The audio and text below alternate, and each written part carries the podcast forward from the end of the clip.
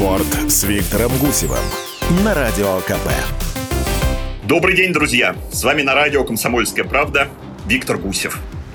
Чего новенького в мире спорта? Давайте обсудим. Нам снова нужна спасительная нога Кенфеева. Ведь мы снова играем с Испанией в плей-офф чемпионата мира по футболу. Только теперь, друзья, нам нужна босая нога Игоря, потому что это футбол пляжный. Любите ли вы пляжный футбол, следите ли? Сейчас вот в Москве, в Лужниках, проходит чемпионат мира. Специально построили стадион на 5000 мест, привезли 3 тонны песка. Если в пляжном волейболе женском главная фишка это костюмы участниц, то здесь это удары через себя. Ножницы, бисеклета, называют их по-разному. Это очень красиво. Причем, если в обычном футболе такого технического приема приходится ждать порой даже не целый матч, а целый тур какого-нибудь чемпионата, и в итоге так и не дождаться, то здесь это едва ли не самый частый элемент игры. В олимпийской программе пляжного футбола нет, что для меня довольно странно потому что солнце, лето, песочек, а Олимпийские игры вообще, как мне кажется, развиваются в этом направлении с акцентом на разнообразные, зрелищные и популярные у молодежи виды спорта. Я называю их общим именем серфинги. Да и пляжный волейбол на Олимпиадах давно, причем и мужской, и женский, а вот футбола на песке нет. Как, кстати, нет и мини-футбола.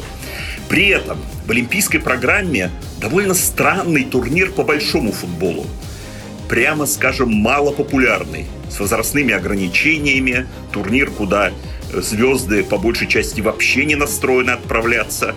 К тому же, вы понимаете, он возникает в календаре сразу после Евро и Кубка Америки, за которыми следит весь мир. Крайне неудачное время с точки зрения интереса болельщиков. Знаете историю, когда в финале игр встречались Аргентина и Нигерия? Это было в Пекине.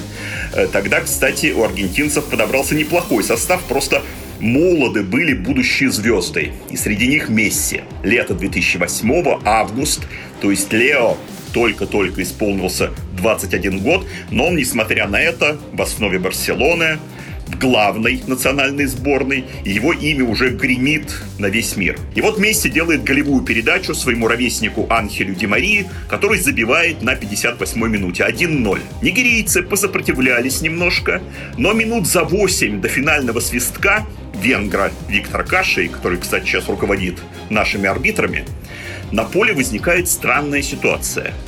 Большая часть африканских игроков, человек 5, вместо того, чтобы бежать вперед и пытаться сравнять счет, окружили Месси и словно охраняют его. Как будто вот главное, чтобы не был забит второй мяч в их ворота. Или чтобы именно Месси не забил. Удивительно, непонятно. Но все проясняется сразу вот после этого самого свистка судьи. Конец матча. И все эти ребята бросаются к Месси, чтобы обменяться с ним футболкой. Кто первый? Представляете, в этом и был весь смысл. Но я с помощью этого примера не хочу сказать, что футбол на Олимпиадах это какая-то комедия или пародия. Но если для спортсменов в любом другом виде программы, там для пловцов, легкоатлетов, штангистов, это главное соревнование за 4 года, то для футболистов даже молодежный чемпионат мира – нечто более важное.